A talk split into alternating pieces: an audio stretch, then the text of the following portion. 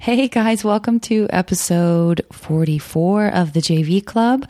I, first of all, I'm proud to say I remember that it is episode 44. I think last time I said that we were at episode 42 when we in fact had already done episode 42. I'm getting up into the 40s and I'm starting to lose my memory, guys, but that's a good sign because it means that we have so many episodes under our belt that I can't even keep track of them anymore. I say when so many of my friends have podcasts who have hundreds and hundreds of episodes in the can. Uh, I want to um, preface this episode with Kristen Rutherford by saying that uh, once again some emotional stuff comes up midway through the podcast. I won't uh, I won't give it away. I'm saying it like it's a delicious treat. Instead, it's like super emotional and sad. But uh, I did want to give you a heads up that that was uh, that was coming for those of you who get in touch with me and say that I, have made you cry on the bus and uh, on the train and in public places.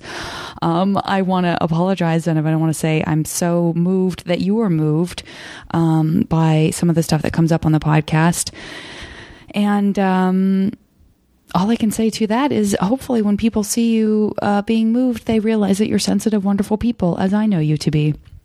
And that we're all entitled to have our emotions wherever they may come, uh, be it on a train, a plane, with green eggs and ham, Sam I am.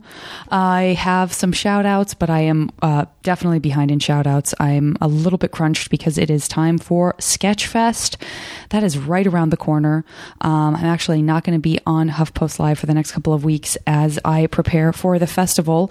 And, um, and uh, I can't tell you how excited I am about all the different shows we've got coming up, please visit the website sfsketchfest.com. That's SF like San Francisco, sketchfest.com to find out what shows are going to be there. We have a tribute to Portlandia, a tribute to Children's Hospital, John Landis and Animal House, The Naked Gun, and, uh, all kinds of great, great stuff that I, I can't wait, including uh, returning friends of the festival like, you know, Eugene Mirman, Paul F. Tompkins, RiffTrax, The Thrilling Adventure Hour. So much great stuff. So please come, think, consider coming out to, to San Francisco and uh, saying hi to me in person. Um, we have some great hotel deals that you can also click right through on the website podcast shout outs Steve K, Chelsea, Hannah, EHRR, Eddie F, Damon L, Pierre Jerome, Michelle M, all on Twitter, Curtis and Struggling Writer as well, Erica and Ben on Facebook. Pierce uh, sent me a beautiful email. Tammy C, uh, great email correspondence, and also used some MASH suggestions of hers today uh, on this episode you'll be hearing with Kristen. I guess that's it, guys. I'm sure there's more to be said. Lord knows I like the sound of my own voice. But uh, for now, I will leave you to enjoy this episode, and uh, I will talk to you soon. Bye. Now entering Nerdist.com.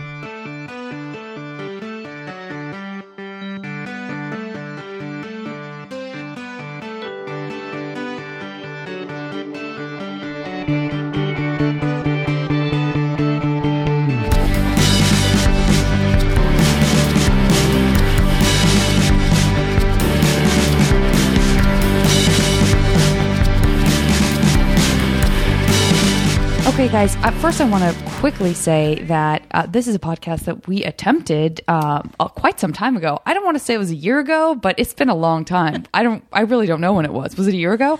It feels like it, but I. It is it possible it was more it was, than a year ago? No, I think it was only a few months ago. I feel no, like. I don't know if that's true. What were we wearing? Oh no, it's LA, so we were probably you know what? the exact same. We met thing. at the first of all, it wasn't that that recently because we met at the park and it was like spring.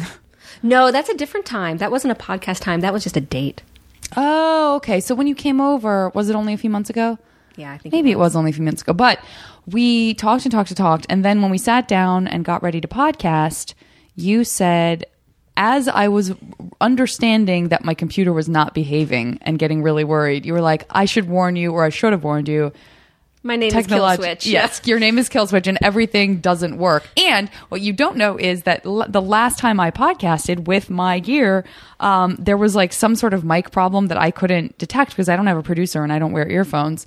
And so um, I learned the hard way, and am learning that lesson perhaps for the second time because I'm, you see, I still don't have a producer and I'm still not wearing earphones that the same exact thing could happen. So I really meticulously prepared. I took uh, I took apart all of the mic gear, took it all apart. Anything that could be unplugged, I like blew on everything because I knew Kill was Switch was coming the, over. The 15 minutes of check one two check one two was kind of excessive? Was it excessive, but you know, I figured I don't this want to. professional. This it just feels this. like I'm playing with fire a little bit. But you know what? I'm also very excited about that.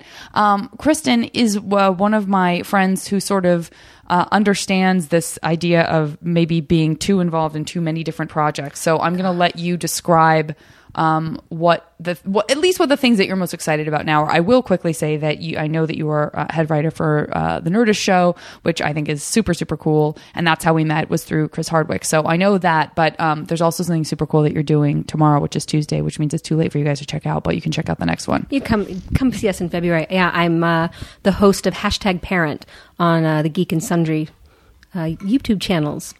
Uh, we do the Tuesday night hangouts, and ours is the second. We're always the second Tuesday of the month, and uh, it's me and Mike Phirman, Love and we talk Phirman. about geek parenting. Um, love everything about that, and we'll also put a link to it on the JV Club Facebook page, and we'll tweet that and stuff too, so you guys can check it out. Because guys, listen, you've got to get on the Kristen Rutherford train. it's a wonderful train. Um, We have there's always it. cakes and tea.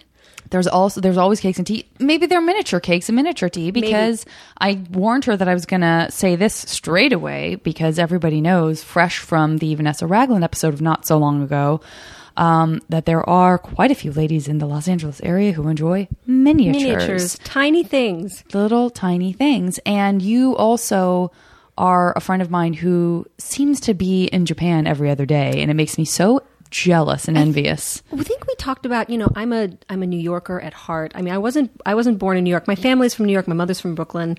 I grew up in Washington D.C., but I was brainwashed by my mother that New York, New York, New York, and my father because my father is from um, he's from South Jersey, but he also you know moved to New York right away. But the first the only place in the world that I've been to, I mean I've been all over and I go to places I'm like, "Oh, this is lovely," and I embrace it, but I still have a little bit of a snobby New York thing where I'm like, "Mm, New York is better. Tokyo is the only place I've ever been to that I said to myself, "Okay, this place kicks New York's ass." Holy Your, mackerel. your New York sensibility and snobbery was humbled by Oh, Tokyo. by Tokyo. Just I- my experience in Tokyo. I mean, I still would like to do a show just called uh, just of someone going around Japan or and Tokyo, just saying, "Why don't we have this?" or, or first to be actually, actually more truthfully, you pick something up and you go, "What is this? Why don't we have this?" That is my experience in it. Tokyo. Give can you give me example of Yes. one to two? What is this? Why don't we have yes, I can. I'm glad you asked. Why don't we have they? Because my first time in Tokyo, um, I I went over there. Uh, my husband uh, Vinny was shooting for uh, Attack of the Show, and oh, Attack of the Show. he was shooting for Yeah, Attack of the Show. This was 2006, and I landed. I slept, you know, because you're like, Wah. I landed. I slept. I woke up, and the first day, my first day in Tokyo, where did he take me? a like bathroom showroom, a toilet showroom. He was like, "You have to come see this," and it was the most amazing thing I've ever seen. toilets that like when they sense you coming and they open up. And toilets that play music and they play, you know, um, sounds to mask any kind of embarrassing noises you might be making. But in that showroom, they sold tile that you could put on your on your bathroom, and they had a little spray bottle there. And when you spray it, the water goes away. It absorbs into the tile so that you don't get mold. What? What?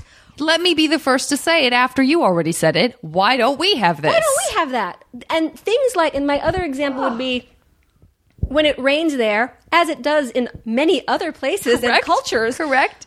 You know, in New York, when it rains, those little umbrella guys, all of a sudden, it's like I used to say they must be like powder and they're on the sidewalk. And then when it rains, it activates them because they just spring up and they're like umbrella, umbrella, umbrella, umbrella. And then you go to Tokyo and it's the same thing, only it's little Japanese, old like old Japanese women. You suddenly in every shop there's one standing there to with plastic bags. You have um, they want you to wrap your umbrella. You walk in and they hold out a bag and you wrap your umbrella in it, or they have a machine that you just swipe your umbrella through and it goes whack, and it wraps it in plastic so that your umbrella doesn't drip all over. And the then you don't have to abandon your Abandon your umbrella. umbrella because I am I am always I am I am I forget the umbrella. Someone steals the umbrella. I forget the umbrella, someone steals the umbrella, or you're like me and you just have a complete disregard for anybody else besides yourself. And you're like, I'm walking around with my umbrella and I'm dripping it all over the place Yes. because I don't trust any of you people and you're going to steal my umbrella. Classic New York. Yeah. That's a classic New York mentality. Um, God, I would love to go to Tokyo. I am dying to go to Tokyo. Um, I was going to wait and do this later on, but we are talking about tiny things right away. So I'm going to give you this Christmas present. Oh my God, you Uh, this will be the first time that anyone opens a present on the air. Everyone knows that it's fun to have something happening visually that no one can see. Okay, here's the part where you just hear the mic go. Yeah, I it up exactly. just- there's just a lot the of yep. There's the so you can rustle. hear the paper rustling. Make it come What's alive, funny is that I wanted to get a Christmas present for you. I saw something that I thought, oh, Janet would love this, but I thought it was a little stalkery. Well, I knew I was being stalkery. This is uh, this, by the way, has sustained a little bit of crinkling because I bought it for you in San Francisco, and I uh, I just couldn't. You don't have it, right? No, I don't have. Oh, I know. I don't. Okay, so Let me describe what she has given me. She's given me a calendar that is nothing but pictures of tiny fairy houses, like little garden fairy houses. Oh, We're not talking, guys, about illustrations. No, no. We are talking about a girl who has painstakingly created. I'll take a picture uh, and post, post it on Facebook of like you know all you know. Sometimes you're like, oh, hey, guess what? We're in Portland and we're hiking around through the rainforest, and I'm looking at like this stump, and doesn't it look with this little mossy patch like a little fairy should live right in there, like her little cave should be? This girl's like, yes, and let me go ahead and make it into a fairy house and put a bunch of like accoutrement around it and work with nature to create a magical little vignette where a fairy would live. I am not joking with you that the January picture. I no kidding. Just the other day, pinned this to a Pinterest page. you did? I did. Oh, I'm I so do. smug right because now. you know I have a fairy houses Pinterest page. Yes, of course, do. I also now, as I was saying to you, I have a. I forget what I named it. I named it like the Janet V, something like the Stalkery Memorial. like, I gotta go on there. I've not page. been on Pinterest in ages unless it's for the JV Club I Pinterest page. go so. in and out. I sometimes I'm just like I must pin all the things, and then Well, and we have JV Club has a Pinterest page, so we'll link to your Oh, Pinterest I'm gonna- pages. I didn't know that. I'm so now people can see. I'm in the. JV book club, but I didn't. I was not I part of your delighted to hear that, guys. That's a really good segue into announcing that uh, we do have a JV book club. Uh, Victoria Eden is running it for us. Um, uh, Stephanie G is also a part of that, and we have uh, quite a few members. Um, it's something that was suggested because we talk about so many books so often that it seemed like it might be a fun way to keep in mind uh, for those of you who have time to pleasure read to pick up uh, some of the books that we've been talking about. I got to tell you, next on my list is the Madeleine L'Engle. Um, autobiography I think she wrote and I can't even remember which person I was talking about it with maybe Kathleen Perkins but I was talking about how A Wrinkle in Time is my favorite book and she said have you ever watched the um uh I mean have you ever read her any of her adult fiction and or her or her essays and stuff and I said no and I've been told that I'm missing out greatly Um, I was very excited to see you guys had started that book club because I am terrible in real book clubs. And I thought, well, maybe I could be in a virtual book club. Yeah? Maybe I could do this because I I don't do well in groups. I well I oh in general just I think like in gen- the- well, I do know you, in do you get quiet Well, until I get bitchy, yeah. uh, when I got pregnant, I would sit on the couch, sort of just lamenting: Do I have to join a mom's group? Like, what do I do when I have the baby? What do I do? I have to? Is that one of the things? And my husband, again, in his you know wisdom and his for real his knowledge of me and the reason i married him is because he's always really straight up with me playing a video game doesn't even look at me says oh yeah you're really bad in groups and i was like i am i was like oh my god and i know it's absolutely true because you didn't couch it you didn't try you you absolutely just threw it off like oh everybody knows that you're Yeah. terrible in groups um i uh a long time ago, I went to a Christmas party. I don't know if you know who Guy Branum is. He is. oh uh, yeah he's going to be oh, doing Sketchfest this year I love him. I Yeah. love him. Oh, love he's him. so great He is so great, and he is one of the funniest people I've ever met in my entire life. And You guys can see him on Chelsea lately, by the way. We're doing a, a, a show with um, Arden Myrin and uh, April Richardson and Guy Branum. That's like ch- roundtable regulars of He's- Chelsea lately. BP He's he so great. brilliantly funny. Yeah. Uh, at his Christmas parties, he does a competition. It's a small talk competition, and I went and I had, I had found that I'd already been entered in it, and I was like, oh my god, oh my god, because I was really nervous. And I smoked. I did really well, and I got really far until they get to the group competition.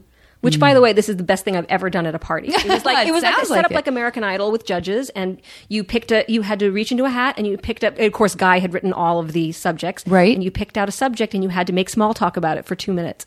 It is the greatest party game I have ever played in my entire life, and I did really well. And I made it up until we got to a group, and then I realized that my dynamic in groups is to kind of just sit back, watch what everybody says, and eventually be like. Are you stupid? Because I feel like you're really stupid.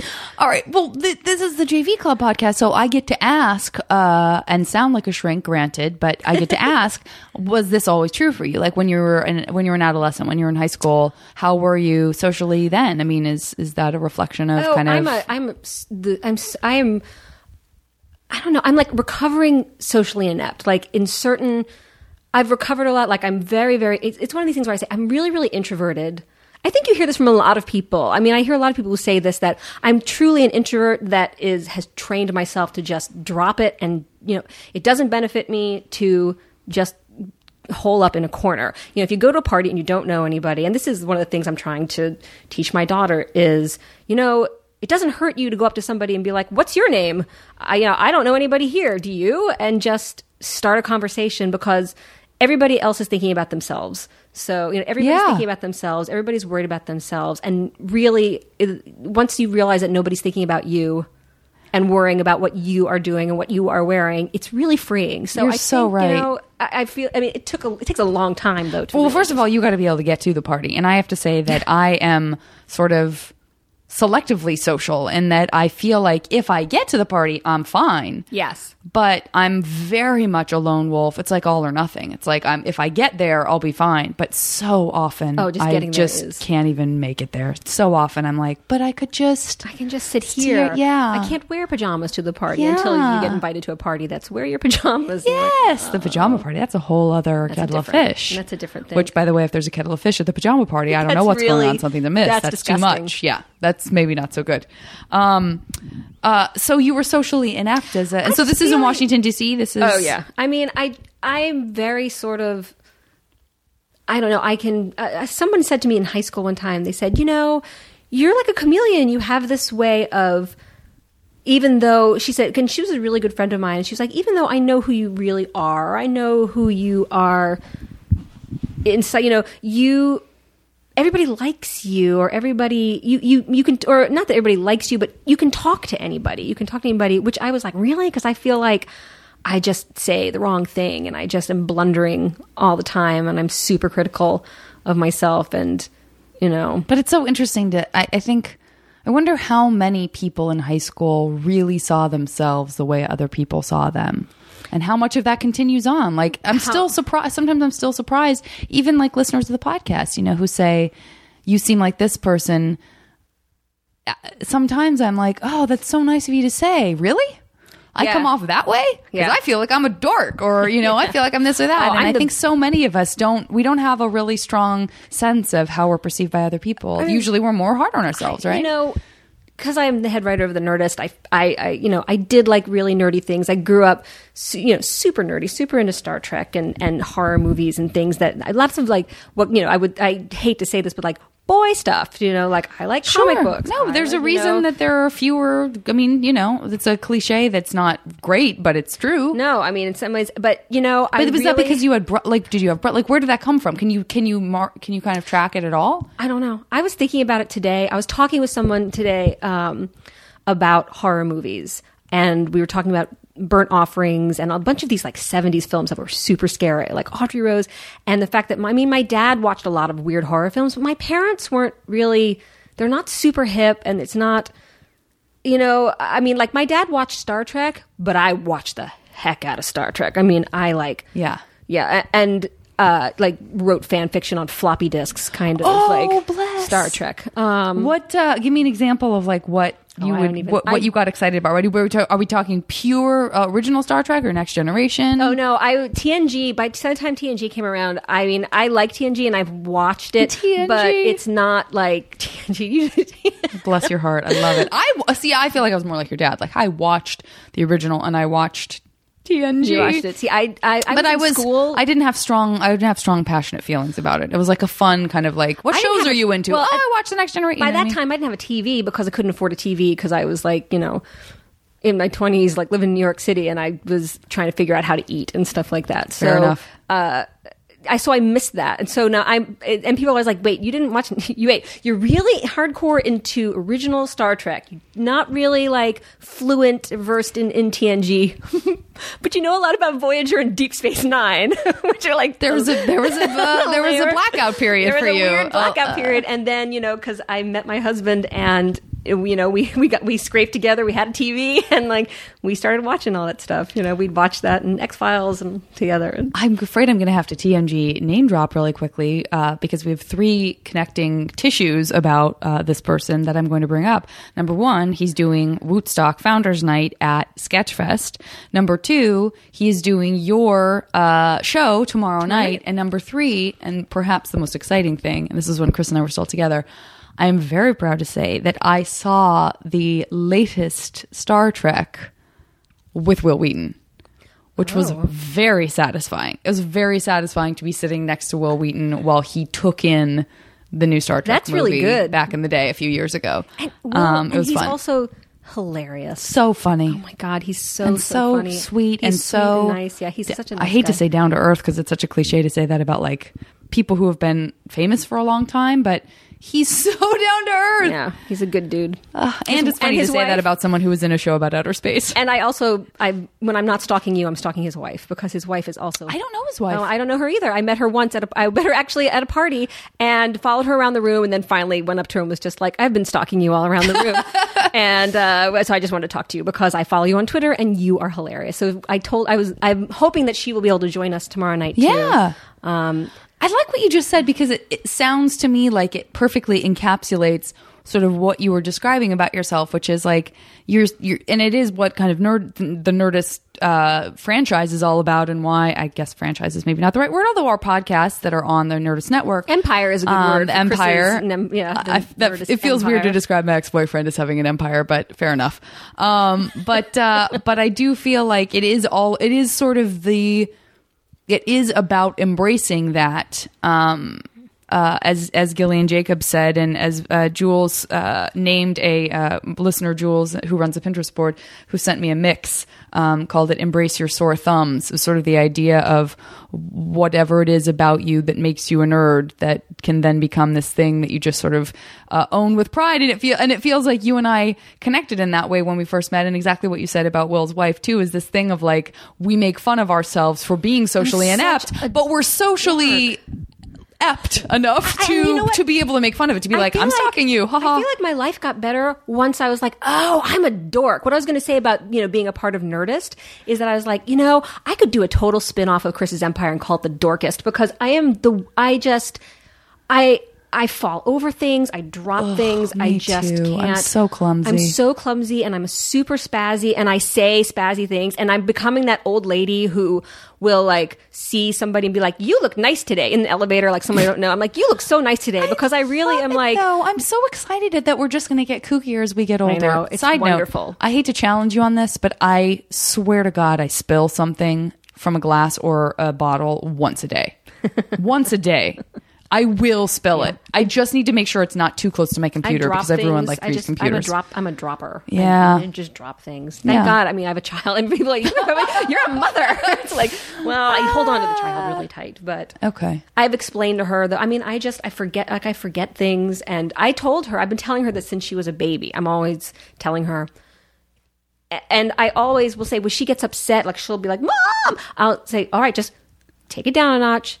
Tell me what's going on. Tell me your point of view." And 99% of the time, she'll say, "Mom, you said that we were going to, I don't know, like play with my Kokeshi dolls before I had to brush my teeth." And I'm like, "Oh my god, I, I totally said that, and I totally forgot that I." And she's always right.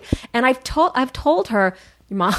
Mom really forgets like forgets things. Mom says things and forgets things. So never be afraid to say, "Mom, that's not what you said. You said we were going to Oh, good do for this, you this, and guys. this, and then Yeah. this." So, Good for both of you. well, I mean, Is that how your mom parented? oh no, I guess I knew the answer to that a little bit when I asked it. There's a lot of, well, I'm doing this for you because it's not the way I was raised. And Yeah, so I yeah, would yeah, like yeah. to. And, How you know. do you uh, siblings? Uh, I have a younger brother. And um He's and were your par- and your your younger brother's a dork, fantastic. were your parents together when you were uh, in high school and stuff? Yeah, they're still together. And they're still together. Did they? What was their parenting like when when you were in high school? Oh, were they like sort of lack laissez faire, or were they? No, they're super. We are Italian, and my parents are much older, and were they are much older than uh, my peers. You know, and It'd be so funny if you were up- just saying they're much older than me. They're much older than me, which is just really strange because we grew up in a trailer, a trailer park. Um, no, they were they they were older parents, and so some of the things that I was raised with were super conservative, very uh, super super strict. Uh, I spent most of my high school years grounded for things that other people would not have been grounded for. Like what? Uh, like getting a C. Uh, or, you know, like just little, like yeah, very sort of, uh, you know, very very heavy hand, like very heavy handing parenting. That when it came to my brother, they were just like, yeah, you can stay out all night, we don't care. And I was like, what the? But he's a boy, and boys are Mm-hmm. different. It, it's almost like a 1950s style of parenting. Mm-hmm. Which makes sense, I guess, if your parents were older. I Yeah, mean, exactly. They're I- just coming from a slightly different era. And you know, my parents have a a weird story in that you know my mom was an immigrant. She was the first born in this country, and so and, and my mom has a crazy. My mom is an identical twin, and she has a crazy story about like how her mother, like her mother, died uh, when she was fifteen. And my grandfather, who I never knew, married and basically an evil stepmom who burned all the pictures of them. So my, we have no pictures of my mother when she was a kid. Burned everything. And there's, it's this epic, unbelievable story that she tells, or that she actually never told, but I didn't find out till I was older, about how my older, her older sister took her in, um, and because she showed up at her door and she was her tooth was all swollen and basically was like you're being neglected and took took them in. And then a, a cop showed up at the door. My grandfather accused my aunt her older sister of running a uh, prostitution ring which was like what i mean can you imagine your father doing this she so she has this unbelievable story like family story and then my dad comes from a broken home a broken home of 1937 when people just didn't mm. you didn't leave Yeah, your yeah. husband and my grandmother my grandmother who i just I, I love her. I miss her. She died in 2001. I spent a lot of time with her. A lot of the things that I do with my daughter now, I find like I make, I'm, I say things like, oh, this reminds me, I'll make jam tarts with my daughter and I'll go, oh, this reminds me, I used to make these with my grandmother. She would send me out to the tree to pick apricots and we'd make jam and then we'd make jam tart. And I'm thinking, who, wait, whose childhood is that? like, it's, Oh, it that sounds like I sounds grew up in the Depression. It really was. I mean, she was really great. And that But, was she um, in Was- she was in Washington D.C. also. she ended up living in Washington D.C. eventually. Um, you know, everybody sort of gravitated to where my parents were, but like you know, it was a broken home. I asked her when I was a kid because I also had a relationship with her ex husband. You know, my my grandfather, um, and he, you know, I had this wonderful relationship with him. And I asked her one time. I mean, I was a kid. I must have been like six or seven. I said, "Why did you? Why are you not with Grandpa Frank anymore?" And she said, "He used to hit me. He'd go out all night and wouldn't come home."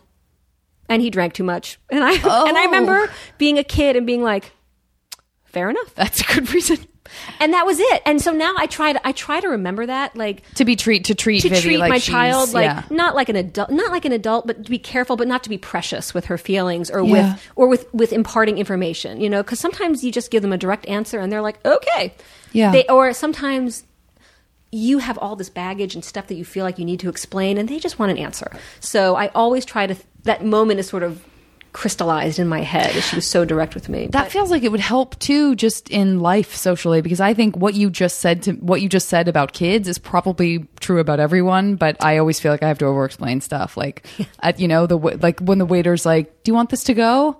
I'm Yes. like, "N- I don't, but Here's here's, why not. Yeah, I mean they don't. They don't care. Yeah, they don't no care. one cares. Just you ever catch just yourself us. saying that where you're like so here's the you don't care Yes, it's like you- just- absolutely.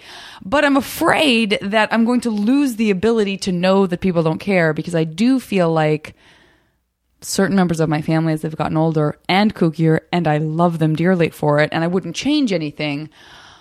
And I think this is true for a lot of people when they talk about their parents or their grandparents or you know just people who are their elders is that there is this sense you I just feel like how many times have I seen someone on the phone with their parent or with uh, an, an elder family member where they sort of hold the phone away from their ear and look at you like I can't believe they're still telling me the same story or yes this person is still talking I mean, listen, I have a podcast and I barely let the guests get a word in edgewise. So what am I going to be like when I'm, you know, a little bit older, kookier, and even less self aware? Uh, or when you have those moments too where you just channel your parents, and sometimes in good ways and sometimes in bad ways. I threw a baby shower for a friend one time, and when it was all done, we the girl that I threw the shower with and the girl who we threw the shower for, we all sort of collapsed on my living room rug. And we're like, "Oh, that was so fun! That was really great!" And one of them, the girl that I threw the shower with, goes, "I'm really hungry. I didn't get to eat anything." And without missing a beat, I stood up and I said, "I've been waiting for this moment. I'm going to make sandwiches." And I thought, and I had it all ready. I was like, I had, and she was a vegetarian. I knew exactly what to make her. I knew exactly what the pregnant girl would want. I knew exactly what I wanted. And I was like, that was, I just turned into my mother right there and was like, I'm going to create a whole meal out of nothing right Oh, now. You know, I'm just going to like, yeah, this. some this weird, like, I hate to say the, of the cliche that it sounds very Italian. it but that so does Italian. sound very is. Italian. I mean, yeah, if you have a problem, I'm to show up at your door with a lasagna. oh, Because that's the only, I, I'm like, I don't know what to do, so I made you this lasagna. I think that's And delightful. you should just eat those feelings down. well, that part of it I really can definitely relate to 100%. Um, my dad's wedding advice to me was God bless you, Dad. I know you're not listening to this because you don't understand technology. and if, any, if anybody that knows my dad, please don't relay this to, story to him. But his wedding advice to me, and it was so, it was given to me in such kindness, was if Vinny does something that really annoys you, just put it in a little box and keep it like away. Put it away. And I was so happy that I wasn't didn't get married really young that I was uh, you know on the older side and you know I was in my late 20s and I said thank you thank you dad thank you so much but and then ran home was like oh my god you would never believe what my dad just told me to do maybe that's why mom yells at you all the time yeah, that's pretty tradish. I think the box is kind of getting a little yeah. some cracks in it might want to uh, explore a either a larger box or perhaps a A purging box, process. perhaps a refrigerated storage unit Maybe I mean maybe you need a second house where she can just God bless put him. those I mean, feelings. it was given to me. He really was like, it was so. He was trying. He was really like he was being so kind. I'm gonna say, yeah, like, I'm gonna tell my daughter what she needs to do. yeah, to- exactly. my most recent mom moment. I don't know if this will translate, but my mom is um, my mom is really sweet and wonderful. I just burped, guys. Again, you know I like to drink sparkling beverages during the podcast. Cream soda, it's happening. As you know from the Leslie Bibb episode, now called Doc Burps instead Doc of Dr. Burps, Brown's. Uh, instead of dark Brown's. Um, I'm drinking my complimentary sparkling lemonade. and I always love had, to give I know that Kristen likes a sparkling lemonade, so I really happened to have a fresh bottle of sparkling lemonade that I, sounded like a gunshot when I opened it, and it totally scared me. Um, my boyfriend uh, took me to dinner last night, and um, I had a sparkling water, and he like was I don't know why he was so proud of himself for this, but he was like, "I got you a straw," and he put it down in front of me, and I was like, "Thank you, I don't want it." and th- I that I heard my mom. I mean, I literally heard my mom's voice because both my mom and my dad will not just take something and be like, "Oh, thank you, Thank you. If they don't want it, it doesn't matter how the like they just won't. They'll just be like, "Oh, I, I don't want this." I sent my dad um, a CD for his birthday, and he- it was like he couldn't wait to tell me how much he didn't want it. And I appreciate that and respect it because he doesn't want me to spend money idly and like continue to get him this. You know what I mean? It's like what happens to the nice person who one time said they liked squirrels and then now everyone gives them a squirrel thing and they like they don't want them anymore, but they're they can't say no.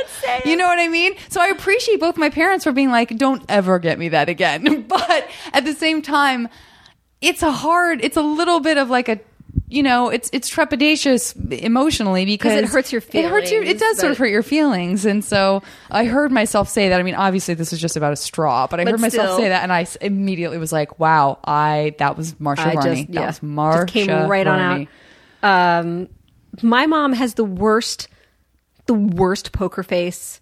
I wish this was not a podcast because I do a really good impression of her accepting a gift that she doesn't like. And you have to imagine me making the expression where she just kind of looks at it like I gave her a dead animal and then she sort of swallows it, makes another expression like, I'm going to rise above this. and then visible to you so all visible to you, and then s- half smiles and says, "Thank you, I love it."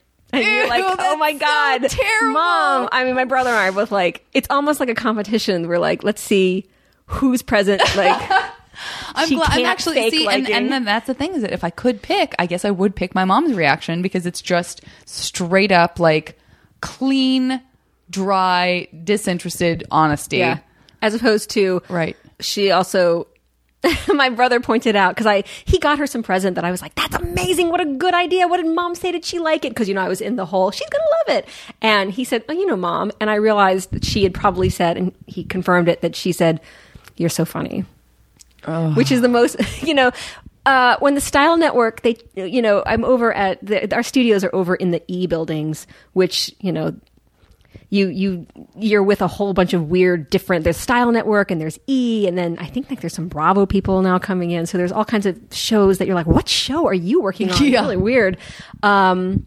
style network put up this big lit wall that said it's so you. And all i could think was that's my mom's passive aggressive way of saying she doesn't like what you're wearing. so like i was like the style network we ag- passively aggressively hate what you're wearing. It's so true. There is such a specific way that wor- that certain phrases can be said that can be the most complimentary or the most insulting, depending Yes. on who's saying them and what their intentions are. And it's so you is got to be like number one. that's it's, it's so con- it's like condescending and passive aggressive all but you into can mean it like if like I got you that calendar. You know what I mean? Like if I gave you that calendar, like it's so is- this is you. so me. But But cut to if I My if I had any my- disregard for your appreciation of the fairy houses, I'd be like, ah, it's so it's you. so you. I had to get it. I had to get it. Who else would appreciate this? This. it's terrible, terrible. Um, I gotta, I gotta. I, speaking of me only talking about myself, there's um something that I I need to talk about because podcasting is therapy. But I I will ask it. I will bring it up via pretending like we're talking about you. Okay. Which is, did you have pets when you were in high school? Hey, this is great because the answer is nope. So you talk. Well, it's not. funny that you would tell me to talk because, uh, as it happens, coincidentally, um, guys, there was no good way to segue into this, but I just need to talk about it. I'm sorry, everyone, because it's very fresh. Um, I have a dog. Everyone knows I have a dog, Scott. Um, everyone knows that the last few episodes, the professor has been hanging out as well. Um, and everyone knows that I have a cat. And um, unfortunately, I had to put my cat to sleep on Wednesday. And it's really like the most profound loss I've ever felt. And I mean that with all love to any family member that I've lost or any friend that I've lost. But I had her, she was 17, and I had her for 16 of those 17 years. was 16 years. You met her. Um, her name is Luca. Everybody knows. Everybody knows that she would come and hang out um, and, you know, want to hang out with guests on the podcast and stuff. And um and she had She was a head butter. She would come and, like, Yep, she'd push against you. She would put her little paw on your leg or your arm if she wanted attention. And um she got uh, sick really quickly. Like I would, I've, I think I've said on the podcast before, like, oh my gosh, she's so old, but she just wouldn't know it. And, um, and all of a sudden, a month ago, she just started to lose weight really rapidly, and they couldn't find out, figure out what was wrong with her. And um, then she seemed to kind of be getting better, and then she just um, seemed not good at all on New Year's Eve. And I, I took her into the vet and they did an x ray and they couldn't find anything. And so they were going to do a sonogram on Thursday when their person who does sonograms come in. And um, on uh, Wednesday, so the second, on the second, um, I, I- came out and she was, she couldn't get up. Oh, baby. And so I had to um I had to take her to the vet and I had to well, they tried to do everything that they could to bring her blood sugar up and her blood pressure up because she was just like kind of her system was sort of failing. And um and then after a few hours, you know, they sent me away. They're like there's nothing you can do. Let us just try to get her stable but they said it's almost certainly cancer. It's almost certainly lymphoma, and the chances that you know she's going to bounce back from this with at her age are really slim. So you need to think about saying goodbye. And so I had to go back later that day, and um, and they put her to sleep, and I've just never. I've never had to do that before. I've been so lucky. Uh, like, I mean, I had a I had a cat that got hit by a car when I was really little, but like that happened and I wasn't there for it. And so my dad had to tell me that it happened, and of course I was shattered. But I was like 6, and so that memory sort of fades a little bit over time. And Scotty's 10 and he's, you know, has occasionally has something wrong with him, but nothing major. And she just never had anything wrong with her at all. And so the process of saying goodbye has been I, I don't know if I've ever been more sad or more depressed. I cry every day, multiple times a day. And it's so weird because you, it's not like if you lose someone in your life, you're a family member or a friend or someone who you don't live with, then you're not seeing that person or that thing everywhere all the time. But like everything here is the same, except she's gone. and it's like you have i don't know if i can even talk about it you have like phantom like you're constantly holding doors for phantom for the phantom dog or the phantom cat we we um our first my first pet was a little dog a little jack russell terrier named snickers that vinny and i got together.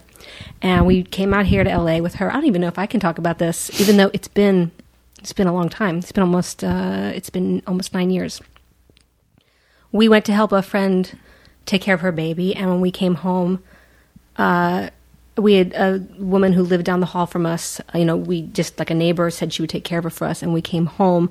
She had decided to get high and take her for a walk and didn't had a retractable leash and didn't uh, click didn't cl- lock it and so she was hit by a car and she didn't and she didn't make it so i came home and she was she they someone uh, a, a, one of the producers of American Pie it was this weird LA.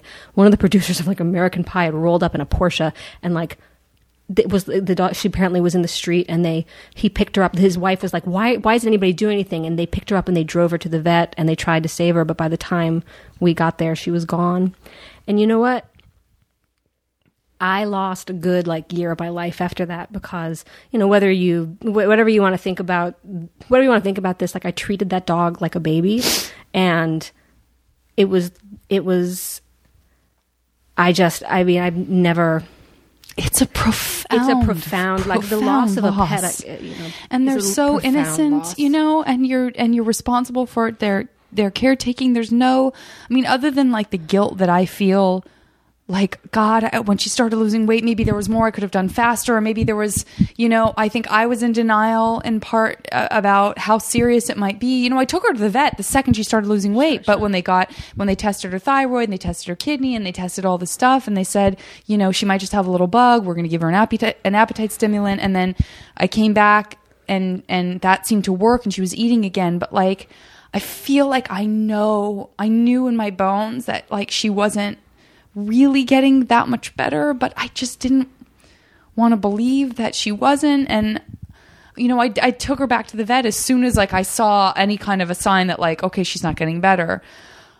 But I still have this, and, and she was so old, you know, she was 17, but I still have this feeling like there's more I should have done, or there's something like if I hadn't been in denial, maybe I would have appreciated the time that I had with her at the end. I mean, I'm experiencing all the cliches of grief where you feel like, sorry, Scotty, where you feel like, you know, she was like the last day before she died, she was so pissed at me because like I wasn't, she, she started, she'd like peed on the rug a couple times because she was sick and like when the dogs when she pees and then and then they pee all over her pee because they smell it and and so I was like keeping her in a different room and I just hanging out with her in there but she couldn't be out with the dogs. And she was so mad. She was like mad at me you know? And it's all those cliches. And it's the cliches that people talk about when they talk about humans that they lose.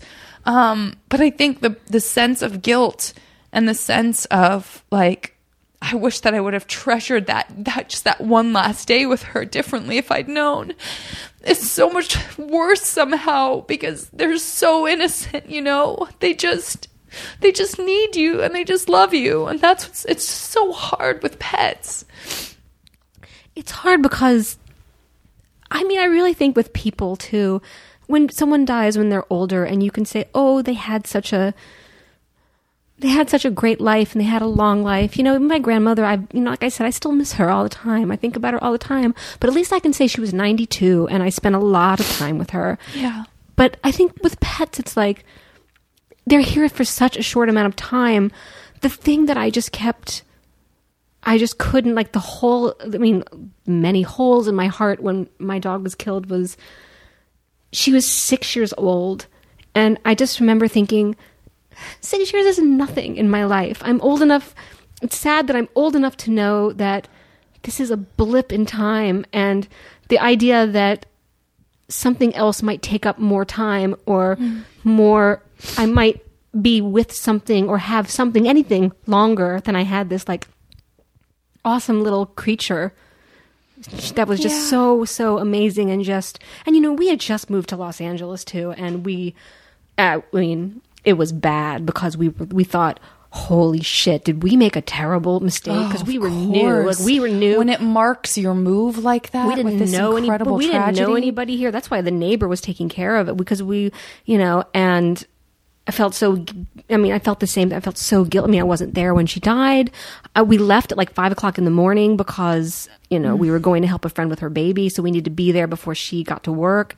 And I didn't really say goodbye to her. We had just kicked her out of the bed because she was driving Yeah. us crazy. Like there was all kinds of stuff that I just and I, I can at least I feel like wow I'm actually thinking oh my god I can't believe I can talk I, I'm actually making words and able to say it because I mean I don't really talk about it very often because I just it's like I I can't It's so I can't. hard. It's Thank you for thank you for telling that story honestly because I really I mean I knew I haven't podcasted obviously since this happened and um I just knew that I I knew it was I was going to have to talk. I mean I guess I thought maybe to. I don't have to talk about it but um it's just one of those things where I mean all of the clichés are true and I and and I'm feel I'm so this is so self-serving but I just have such great listeners and people who really empathize and i know that People sometimes we have really fun silly podcasts but you know a people- lot of fucked up shit happens in the world just and happens. And, you know, people and people know. I mean, the people that reached out to me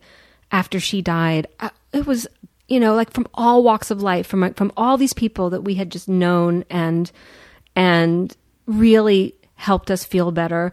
And new friends, we had we had new friends in LA, and they came and they just swept in and and helped. They took care of everything for us because they. I just I don't remember. I don't remember a lot of that time. Like there was a couple months where I, just hate that you went it. through that but i'm and uh, by the way i'm not looking forward to tomorrow much less how long it's going to take me to get over this but at the same time and i think you will agree with this too and and anybody who's you know lost something that they loved or someone um I mean, I wouldn't, of course, I wouldn't take any of that time back, and I wouldn't not want to have had her for how much it hurts. Um, I had the whole, like, all of the cliches. It's so beautiful how much grief unites people in terms of like the way that your heart and your your soul and your mind experience it. But I mean, I even had, I've even had like the the dream where you know a, a couple of nights after it happened in the morning i was sleeping and i swear i felt her jump up on the bed and, be on the pillow like she used to sleep next to my head. She would push her whole body into my head Cat was so because they want to be like right by you and she only liked licking boy hair because the g- long girl hair was like too tangly and crazy for her. She couldn't understand it. But um but i just felt this i felt her body against the side of my head and i had my eyes closed and i didn't want to open them because i knew i was dreaming. It's such a cliche. But i felt her purring and uh, i could hear her purring and uh, and i reached my hand up and i I kind of pulled on her tail because she used to like that, and and then I woke up, and I, when I woke up, I was crying, and I. So many people talk about when they lose someone that they have those dreams where they feel like they get this opportunity to say goodbye in a different way. And I really feel like that's what happened for me. And I don't know if that's because it's real and it's something about her spirit or if it's just something that our brains and our hearts need to do to heal. But either way, it's so spectacularly special. And we're so lucky that we're able to have those kinds of profound experiences, you know, even as we like process pain. I remember after my grandmother died, I had a dream. that she like came to me and she said she was in a coma before she died, and I went as soon as I found out she was in a coma. I flew down to where she was, and I sat next to her bed. I sat there for a week. I didn't move. And I dreamt that after she died, I dreamt that she came to me and she said, I'm so sorry. Like she said, I'm so sorry that I couldn't say goodbye to you, but everything is fine. And she, like, she said goodbye to me. And I do think about that and I wonder, like, did she, I mean, did she really come to me and say goodbye to me? Or was I, is it something that we do to make ourselves, to make ourselves feel better? Is it something that we do? Uh, like an instinct or something we have to get some some kind of closure Yeah. or some kind of you know I guess I would just say about that, I mean, kind of what we both just agreeing before, which is you can choose to believe whatever you want. I love to feel wonder about things. I don't feel wonder about a God necessarily, but I do love to feel a sense of wonder about the energy between people and but even for somebody, you know, someone like Kara Santa Maria, um, who you probably know. I love her. Right? We love our Kara, our Kara Santa well Maria. let me rephrase that my daughter loves her i was summarily dismissed the last time i saw kara santa maria my daughter said mommy you're bothering us because they were talking my, about di- my, they were talking about dinosaurs and i was bothering them so i had Sorry, to, Mom. had to leave Yeah. So But I it's, do it's funny her. that I would I mean that's it's it's she's a perfect person to bring up and I love that we are we have her as a mutual friend and that she's a podcast guest but she would I mean I I think I've learned from her even though I still choose to sort of believe that it is real and that your grandmother did visit you but I think that Kara would say but what about just the magic in the in the fact that we're unified by our bodies and our minds having the capacity to create that process even Yeah. if it's for ourselves Yeah, because isn't that beautiful? Because she's I'm such sure a neuroscientist. She would say that. I mean, you're you absolutely know, and right. this and her say, and her POV about like praying and prayer and stuff is that idea of like you know whatever part of your brain is calmed in the praying process is the same as meditation is the same as this is the same as that that whatever sort of synapses and drugs we're able to self medicate with, even in the construct of our own brain, that can be considered magical and still science, you know? Just today, I was talking about, like I said before, I was saying, oh, I was talking about with a friend about burnt offerings and all these horror films. And I was saying, oh, my dad used to watch all these schlocky horror films. And I said, my dad took me to see Beyond and Back when he was in the theater, which was, I don't know if anybody remembers I don't know what that movie. is, but I can't wait to hear about Let it. First of all, I can only assume that Same. going beyond good. Yep. Well, Beyond and Back is a movie. I don't even. I don't even know if I don't think it's a documentary. I really need to wiki this thing because I'm. It was about people who have died and come back to life and what their reports of the afterlife Oh, were and how everybody But had it this a shared- documentary? I don't know. I don't remember. I'm gonna look it up on I- my phone while you describe Okay, well. I'm going to talk about because I was I, my dad took me to see this movie and I was like ten and now I look back and I'm like potentially why would you really to upsetting. see this movie Yes. and I think about this movie all the time because they all had these shared experiences. There's a tunnel and a light, and their loved ones come. And I always think, well, like in like in relation to what we were just saying, like me saying, you know, my grandmother came back and she said, you know, I'm, I'm saying she said all the things that made sense because she was in a coma. She couldn't talk to me, and she basically communicated to me that I'm sorry I couldn't talk to you, but I was fine and everything is fine now, and goodbye. And that is is you know would our brain like do our brains could, is it possible that we could have this common experience of death? Like if there's nothing when we die then like we have but we all have this common you know there's this common thread of everybody that has died and come back. They have had this experience but is that something that our brains do or is it something that I God know it's does so Is it something fascinating. that I wish Kara were here. I know She- you know, she would be like, "Well, let me tell you," and we then need she to, could talk for an hour again about and it. have Kara come Seriously, and just ask her questions Um, I will say that I've wikied uh, Beyond and Back. Beyond and Back has. Um, I'm so excited to share this with you. The poster is just like really somber gravestones. Beyond and back, beyond and back. They went into the unknown and returned with startling revelations about life after death. Some will believe, others will not. I Decide it- for yourself. I think there was a book like called like Life After Life or something like that. My dad was so, this is one of the things about growing up in my house was that my dad like I said, I, I, people tell these amazing stories about like how they bonded with their parents on certain things, but my dad had like all the the Reader's Digest, you know, Guide to the Supernatural. Like he had kinds of crazy. Yeah. Well, your dad uh, then would maybe be disappointed to hear some of the uh, critical reception of this, um, including in his nineteen in his January nineteen seventy nine Chicago Sun Times review. Roger Ebert gave the film one star, noting that it gives turkeys a bad name. It exists on about the same cin- cinematic level as an army training film or one of those junior high chemistry movies in which the experiments never quite worked. The film also appears on Robert e- RogerEbert.com's Ebert's most hated list, as well as his 2000 uh, book. I hated, hated, hated this movie. First of all, I didn't know that Roger Ebert had a book called I hated, hated, hated, this movie, but I want that book. want that that is book too. hilarious. I hated, hated, hated this movie. The My film favorite- earned nearly $24 million in box office receipt and was, receipts and was one of the top 20 top earning films in the What? US for 1978. Oh my God, I hated, hated, hated. I this hated, film. hated, hated this film. Oh, that is brilliant. What movie was it with? Was it Crash? Not Crash that won all the Academy Awards or whatever. With Which I the skipped LA because too many people were like, it's terrible. It's terrible. Like the the LA movie, but Crash, the one about people that like to have sex at crash Oh, car David crash. Cronenberg. Yeah, the David Cronenberg I movie. hated, hated, hated everything that David that. Cronenberg here's pretty my much ever favorite. did. We went to Vinny and I went to see that movie in New York when we were back in New York, and he was still smoking at the time, which is why I just this is my favorite review of a movie ever. We sat, we watched that movie, and when it was done, we walked out and we went outside, and we were both really quiet, and he like in the it just was like this inter, this this endless time where he pulled out a pack of cigarettes, like, you know, like packed it, lit it, took a big deep breath, blew it out, went. What the fuck was that?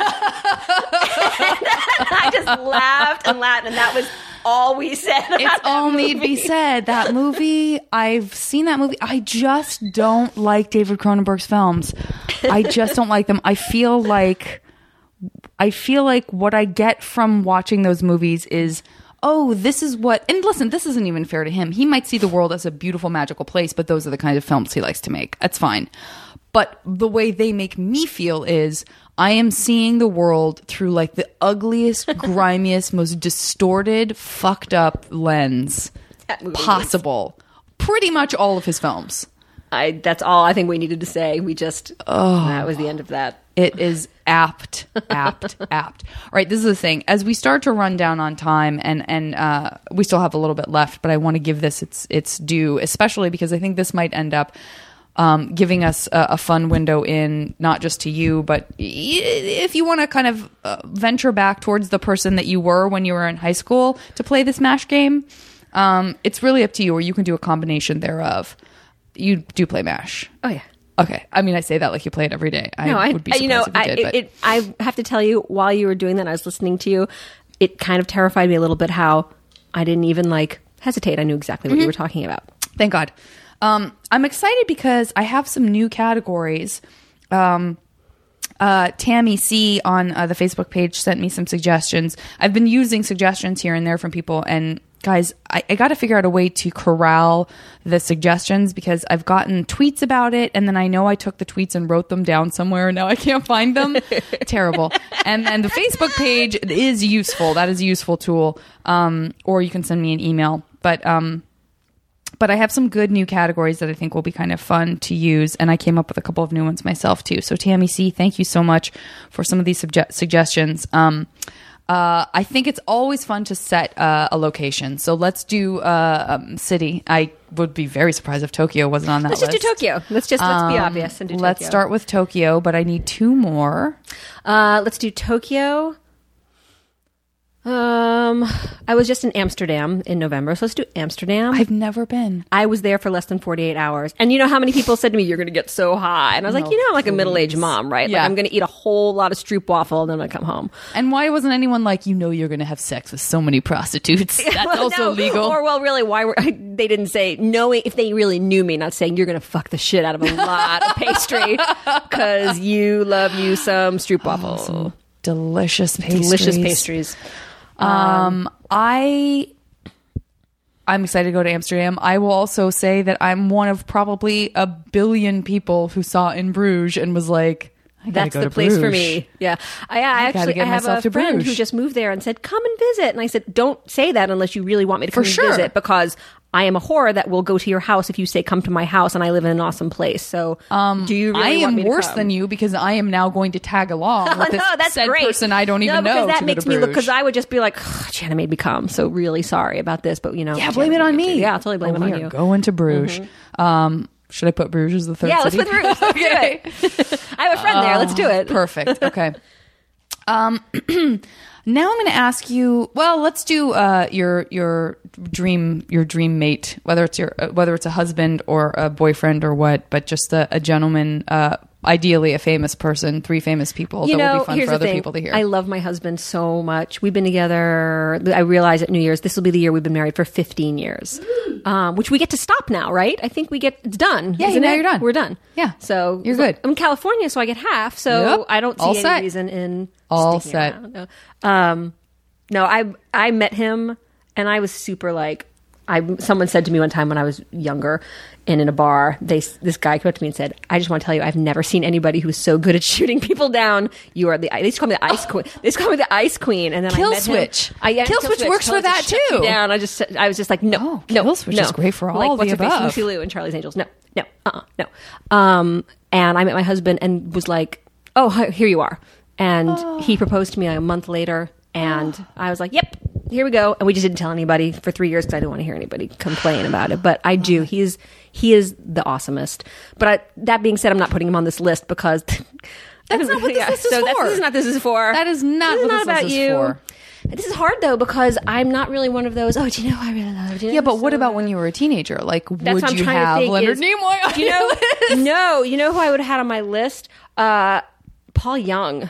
I would have had on my list. Do you remember him? Take my breath. a- Wait, No, that's, wait, wait, that's hold on, a lady. Every time you go, away. Oh, I loved him. He made my heart go pitter pat. Paul Young. You How many members of Duran Duran can I put on there? Because I'm an '80s kid, but You can definitely put. Well, yeah, I think you might have to pick. I've in the past, someone has already picked Roger Taylor. I think right. someone else picked John Taylor, and I and picked Nick was- Rhodes. Oh, I that was like- mine. No, you can have him. You can have him because I've never played Mash. I've never done this Oh, game, so so he's still- oh, so okay. he's he's up for grabs. oh, so wait, I don't want two, two '80s guys on there. Nick Rhodes.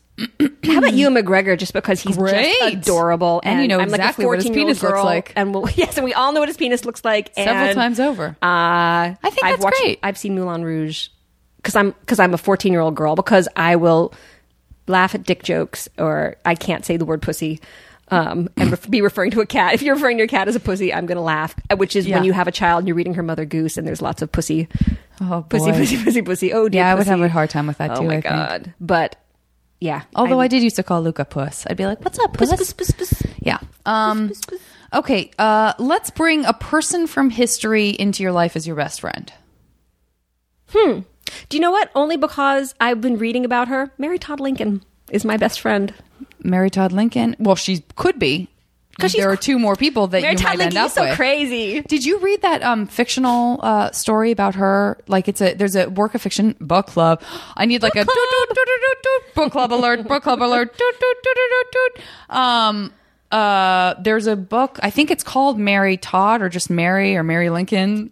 Listen, it's one of those, um, and it is about it is a fictional historical novel about Mary Lincoln based on all of like everything they knew about her.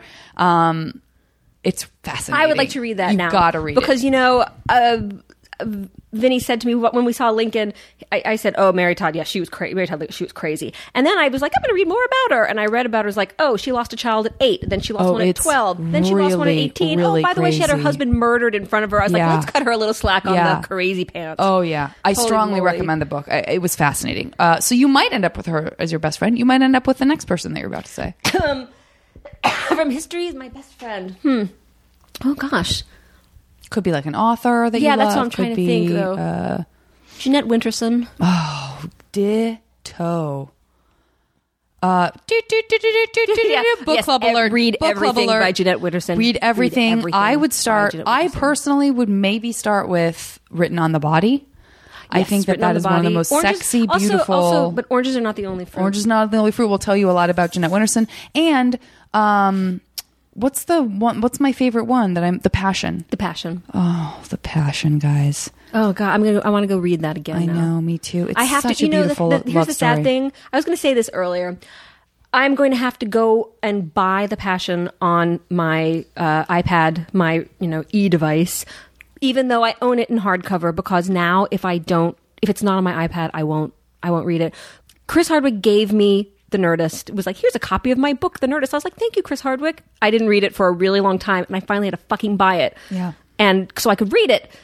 Uh, because I can't. I'm just. I don't. I still, I am not that there yet. I will say I am still the opposite. Where I if I get something on for on either my Kindle or my iPad, it's a guarantee I will only read it on a plane. Oh, and that means that I have like five books that are unfinished, including about bar, uh, the Lacuna, the Barbara Kingsolver book, who would totally be on my list of best friends. I read Game of Thrones on my iPhone, the entire Game of Thrones On your series iPhone? on my iPhone while nursing a child. Like I read it. Well, and this is the advantages That's of being a late adopter. I didn't have to wait 17 years between books or however long it was, Yeah. and went right through all the way to uh, Dance with Dragons on my iPhone because, screen. like, baby in one Yep. hand, on my booby, and Get then my iPhone in the other, reading Game of I think that's how I read uh, Hunger Games. Okay, last one. Very good choices so far. Uh, let's see. Uh, I'm wondering how far back I should go into the history. How about like Gertrude Stein? Because you know what she had. She seems like she had a lot of really great parties at her Paris apartment. Yes, hundred percent. Yes, these are great. Um, And Vivian is very into. My daughter is three, and she loves very fine and very mine. My Valentine. Very fine, very Oh, yeah, mine. yeah, yeah. yeah oh, I that. love this. Okay, now this is one of Tammy's suggestions. If you could have uh, created one work of art, whether it's like a famous song or a painting or designed a building or something like that, give me three things that you wish you would have been responsible for. Oh my God, that's hard. Such a great, just a great so category. Great. It is that. Oh my God, what's her name? Tammy. Tammy, yeah. Love her. Yeah. Because that is really good because I'm trying to think of like what is it can does poetry count? Sure. Because you know what? yeah, if there's a, a, a Lorca should- there are some poems by Garcia Lorca that I feel like I have to put my hand over my heart otherwise I have to protect it. Like when I read it I have to put my hand here otherwise I'm like I, I can't. I can't. It's hurting me. It's just so beautiful. Um, I forget. I'm. It's like the still waters, the still waters of your heart beneath a thicket of kisses. I mean, that poem is like, oh, it's just Okay. so beautiful. We'll get so that's a piece of ready because you I might have written that. What else? Um, I'm trying to think of now art that is. You know, if we're going to go back to high school, I remember I went to Paris when I was in high school and I saw Rodin's The Kiss, and I remember just being blown away that I was standing Mm. Love there it. and looking at that. And I feel like that it's such a cliche. It's like you know the how college freshmen they get to they get to their dorm room and they instantly put up Monet the water lilies. they put the and they all Yes, or have Van. Gogh, or, or Van Gogh. Yes, sunflowers. exactly. It's like, oh, bless art. Yeah. You know, it's so deep. And I feel like it's so funny to me. I, I love that I had such a, it's such a cliche, like the kiss. I was clearly, it's like, and But also it it's, well, it's but also a very like, it's a masterpiece. Oh, I mean, that's what people. T- I've never bothered to wait in line at the Louvre for the Mona Lisa, but people say, "Guess what? It's worth it." Guess like what? They it's say it's really stunning. It's really tiny, and you, You just same thing. Like that. you have to put your hand over your heart because That's you're like, so interesting because I yeah I've never even been interested enough to do that. But when I was in Florence, I saw Michelangelo. Sorry, Michelangelo's David. David. The David, yeah. And I I had that experience Same thing. where I was like, I've seen the images of this. It's so iconic. I've seen it my entire life. I was so ho hum about the idea Yes. of going to see it. I was like, sounds good, but I'm in Florence. Like I'll do whatever you want because every place here is magical. And then I was sit- standing in front of it, and I was like. I am completely in awe. I totally get I get it. exactly why this is as famous as, yeah, as it is. yeah, You just it's get true. it. Like it seems so cliche when you've seen it a million times, yeah, and then you see it in person, and you're just, uh, you just don't know what to do with Yeah. yourself. You understand that it's Yeah. a complete. And yeah, I, and I also think it's just it's also so funny to think about me in high school, and that seems like so romantic, and so that kind of like oh maybe someday like this will this will be part of my like maybe I will have this kind of Yeah. romance, or this, Yeah. you know. the purity of that. By the way, I'm going to uh, say that you if you want to, you can use this category, your last item in this category, to be also the person who just invented the machine that bags your umbrella for you if you want. I mean, that oh sounds like it's a work of art. So if there's That some place, is- if there's something in Tokyo that you wish know you'd been responsible for, I won Father's Day last year. I installed a Japanese toilet in our house for Father's Day, and went to my husband's office and showed him a picture of it in the iPhone because it was weird that I was not going to be home when he got home that night. and I find a way to share I the present said, with him. I your Father's Day present is waiting for you at home. And he's like, "Well, I'll just wait." And I said, "But I'm not going to be home." So he's like, "Well, I'll just wait and open it, you know, when you get home." I was like, "It's not that kind of present." so I just want to show you. And but your but your daughter's going to talk about it because she's very excited about our new Japanese potty. And so I'm just going to show you. Know, so, so I'm going to show you it. And I showed it to him, and he just like his face. He just looked at the picture and was like. "Well," And I said, "Here's what's going through your mind: is this morning you pooped on a regular toilet, and now I'm showing you a picture, and it is a different toilet, and you think I am magical." He was like, "You are a great and powerful wizard." But I really did. I organized the whole thing. The plumber was the plumber and the electrician were there five seconds after he left. That got that thing. So. I would like to be the. Uh, I would like to be whoever invented t- the company Toto that made makes the most amazing Japanese toilets. That is what I'm saying because I think I anybody might have out there, if you toilet. Oh, have been to Tokyo, then you know what I'm talking about because this once you go to. Tokyo and you have a toilet experience there, you long for the Japanese toilets. I can't wait to go for so toilet great. purposes. we got to find. plus I, more. I have a friend that lives in Tokyo, Janet. We should go. We should go hit them up too. I love it. Um, okay, now I'm going to say uh, I've asked about uh, fantasy pets before, and um, you know, could be a dog, could be a cat. Now I'm going to get real specific and say you three pets. They all have to be mystical creatures. So, what pets? You could even maybe include like a little fairy in here if you wanted to. I'm I would like a fairy. So I would. We'll, I we'll would give like you a, a little fairy. fairy friend. Um, what else would be fun? I would like Bebo. Was his name right? Or from um, Clash of the Titans, the little owl. I want that little metal owl. I don't know what it's Is it called. Bebo. Bebo. Bebo. Bebo. I think his name is Oh, Bebo. Dog's growling. Oh. Um, okay, number three, mystical creature. Mystical creature. So my owl, my fairy. I want. I want. I want the glass cat with the pink brains from the Wizard of Oz books that says, "Do you like my brains? You can see them work."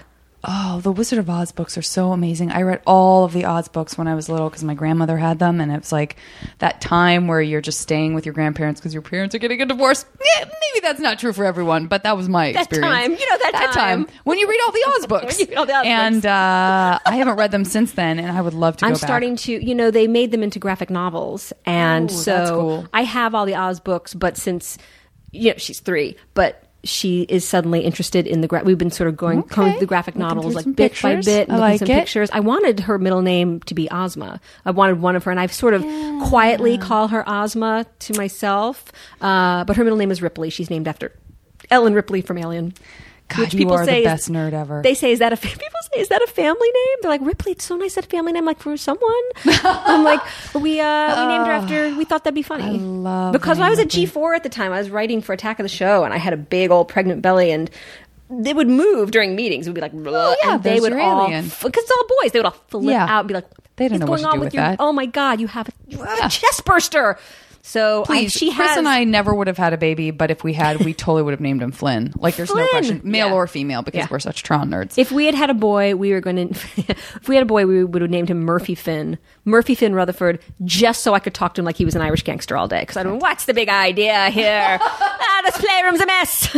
all day, I would have been like that with idea, him. Viv, aka Ripley, aka uh, Ozma. Um, okay, and so your last one, and this is a very lady thing to do, but maybe guys feel like this too as you get older and your metabolism changes. Food with no consequences. Three foods, eat as much as you want. No consequences, no sugar rush or crash, no fat, no weight gain, no anything. Just Supermarket delicious, birthday cake. delicious. Which one? Supermarket birthday cake. Oh my god! You know what I would do is the supermarket cookies that are just like Really? the dough Oh, that the have Loft the House- icing. the Loft House Oh cookies. I know god, exactly. they're so horrible, I but they're so good. They're so good. Oh, I supermarket know about cake this is a somebody great gave me one, and then answer. I'm, I'm not friends You're like this. anymore. You're like this I'm won't be good. I won't like this. I this is like going to be disgusting. I'm a classy lady. No. And then you take a bite and you're like, this is just sugar. delivered straight This to my pleasure. nothing. points. There's nothing in this. It's nothing. Oh, it's supermarket cake. I love it. supermarket cake because I bake birthday cakes, and I used to have a little company called Princess Yum Yum, and I used to make.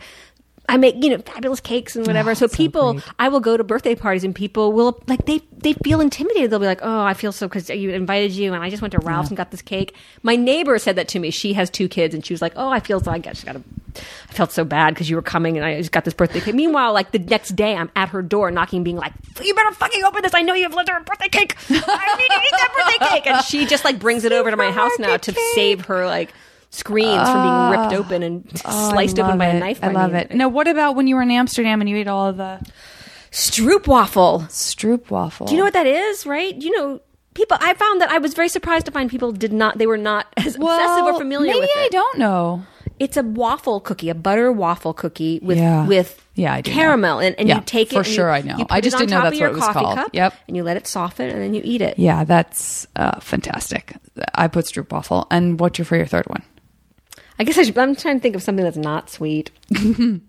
um, this sushi roll that they make. Oh, oh no, no, no! I take it back. I was gonna say the sushi roll that they make at this one place here that is just covered in smelt egg and scallops and is wonderful. But instead, I'm going to say authentic Tokyo tonkatsu ramen. I would just like to sit down and eat a bowl of it and then say thank you. Please bring me another one. Yeah. and just keep it coming. Yes. because just keep it coming. I love it. I love it. Okay, um, this is very good mash. Uh, tell me when to stop. now. Okay. One, two, three, four, five, six. Okay. Uh, pausing. Uh, it will be as if no time has passed. Okay. Okay, Kristen. I hope you are ready for the beginning of the rest of your I life. I can't wait to find out my life because you live. First of all, what a joy to find yourself living in Bruges Oh, with your friend. You already have a my friend, who lives already there. have a friend there. You already know someone there. and you, know live what? a- It's really central to a lot of other places. I hear. Oh, So, you know absolutely. this is it. like uh this is a really good this turned out really well. Um you live in a house in Bruges oh, good. uh with Ewan McGregor. Oh, It makes sense this somehow. Is It totally fits. because you know what? We can always go. We, it's easy to get to London up to Yeah, Scotland. you can know, pop over to Scotland. Because my husband is from. You know, I don't know if you know this, but he's Scottish. I did know your husband was Scottish. I He's was aware of that. he? His penis is also Scottish. Yeah, I've seen it in everything a is. lot of films. Um, you, uh, your your best friend is Gertrude Stein. Oh my goodness! Of course, because I jet. I jet. to I Paris know, she lives in a. Paris. Yes, it's very a quick. It's a quick jaunt. Or maybe your fairy dust. Your you fairy. I have a fairy? Some, sprinkle some fairy dust so on you. glad I That didn't- seems so right for Bruges, I'm so right? glad I didn't get the glass cat because she's so. she's you put that in as like a dark horse in the room. Well, I did that because yeah, I mean, It all makes sense to me. The fantastic. I mean, didn't they even say it's like a fairy tale, like fairyland in Yes. the movie in Bruges? yes, it is. Um, and also nearby is your great work of art, The Kiss. oh, that's so nice. I so can go and visit it and just remember how I made it. Yeah, and congratulate yourself by eating as much supermarket, Supermarket birthday cake. You got it. Your first choice. My first choice. Heartiest of congratulations. One to of a, a very good birthday was. I was so I thought it was going to be sad because Vinny was in Tokyo and I was going to take I was I went I actually took Vivian it was uh, in 2010 I went to I took her but there was some overlap and so he was in Tokyo on my birthday and I was going to be by myself with Vivian so I asked I have like a little core group of moms that I really love we call ourselves the anti moms group moms group and She I found love herself these women I found a group that I actually being antisocial. I love them no one is stupid so I don't have to call anybody stupid Good, and good. they are just super they're Everybody really- wins. Everybody wins. It's great. But they uh they came on my birthday and every single one of them brought a supermarket white cake, white Mm. icing because I'm like that's birthday cake. Chocolate I don't chocolate cake is not birthday cake. Yeah. White cake or yellow cake and white icing that's birthday cake. They all brought a full like a half sheet cake Oh. and I cut it all up, put it in Tupperware, stored it in my freezer and ate it over the next 6 months. Oh my god! It was so that you did great, that. and it wasn't. I wasn't like something I said. Hey, you know what you guys should do for me? One of them uh, suggested that we all they all do that, and they all showed That's up so in my house with that. It was it was really great. that sounds so good right now, particularly because I haven't eaten anything. Yeah, Um, I haven't eaten dinner. I want to thank you so much for doing the podcast. This has been a joy. There were talk about some laughs and some tears. Uh, Is it awkward for me to propose to you like live like this? Because it's not. It's not awkward. It would be awkward if you didn't. It would be. You're right. Because you would then there would be this whole awkward. Yeah, you're right. There'd be this awkward thing of afterwards. I thought, really thought that this was it. I thought this was the moment. It seemed so perfect. I dimmed the lights. I'm waiting. I gave her lemonade. I gave her sparkling lemonade. Janet Varney, will you marry me? Yes, Kristen Rutherford, I will marry you. She asked me. She asked me. She asked me. All right, guys, we got a serious fairy wedding to plan.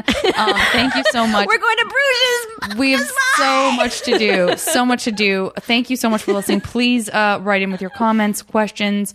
Um, I encourage you to check out uh, Kristen on Geek and Sundry. Um, hashtag parent. Hashtag parent is uh, the second Tuesday of every month, and I also write for Geek Mom, which is part of Wired. And I'm please tune into the Nerdist. We are going to be. Um, I think our shows start in March. I don't really know when they start, but they do. We're That's pretty cool- whenever typical Doctor Who, network when they're just like- yeah. I mean, I it's just I haven't. It's one of those things where when you write for a show, people are like, "When's that on?" You're like, "I don't know." They don't I- tell me They don't tell me. I Yeah. just watch it. You know, whenever. Yeah. Uh, we're it goes like Doctor Who, a new show called Orphan Black, and then the Nerdist. So Love it.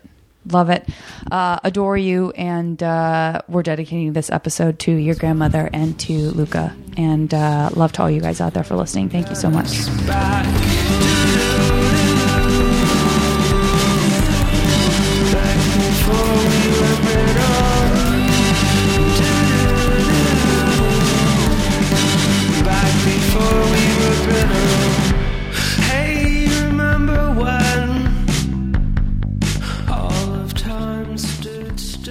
As always, the JV Club theme song is Before We Were Brittle, courtesy of the amazing Say Hi. Now leaving Nerdist.com.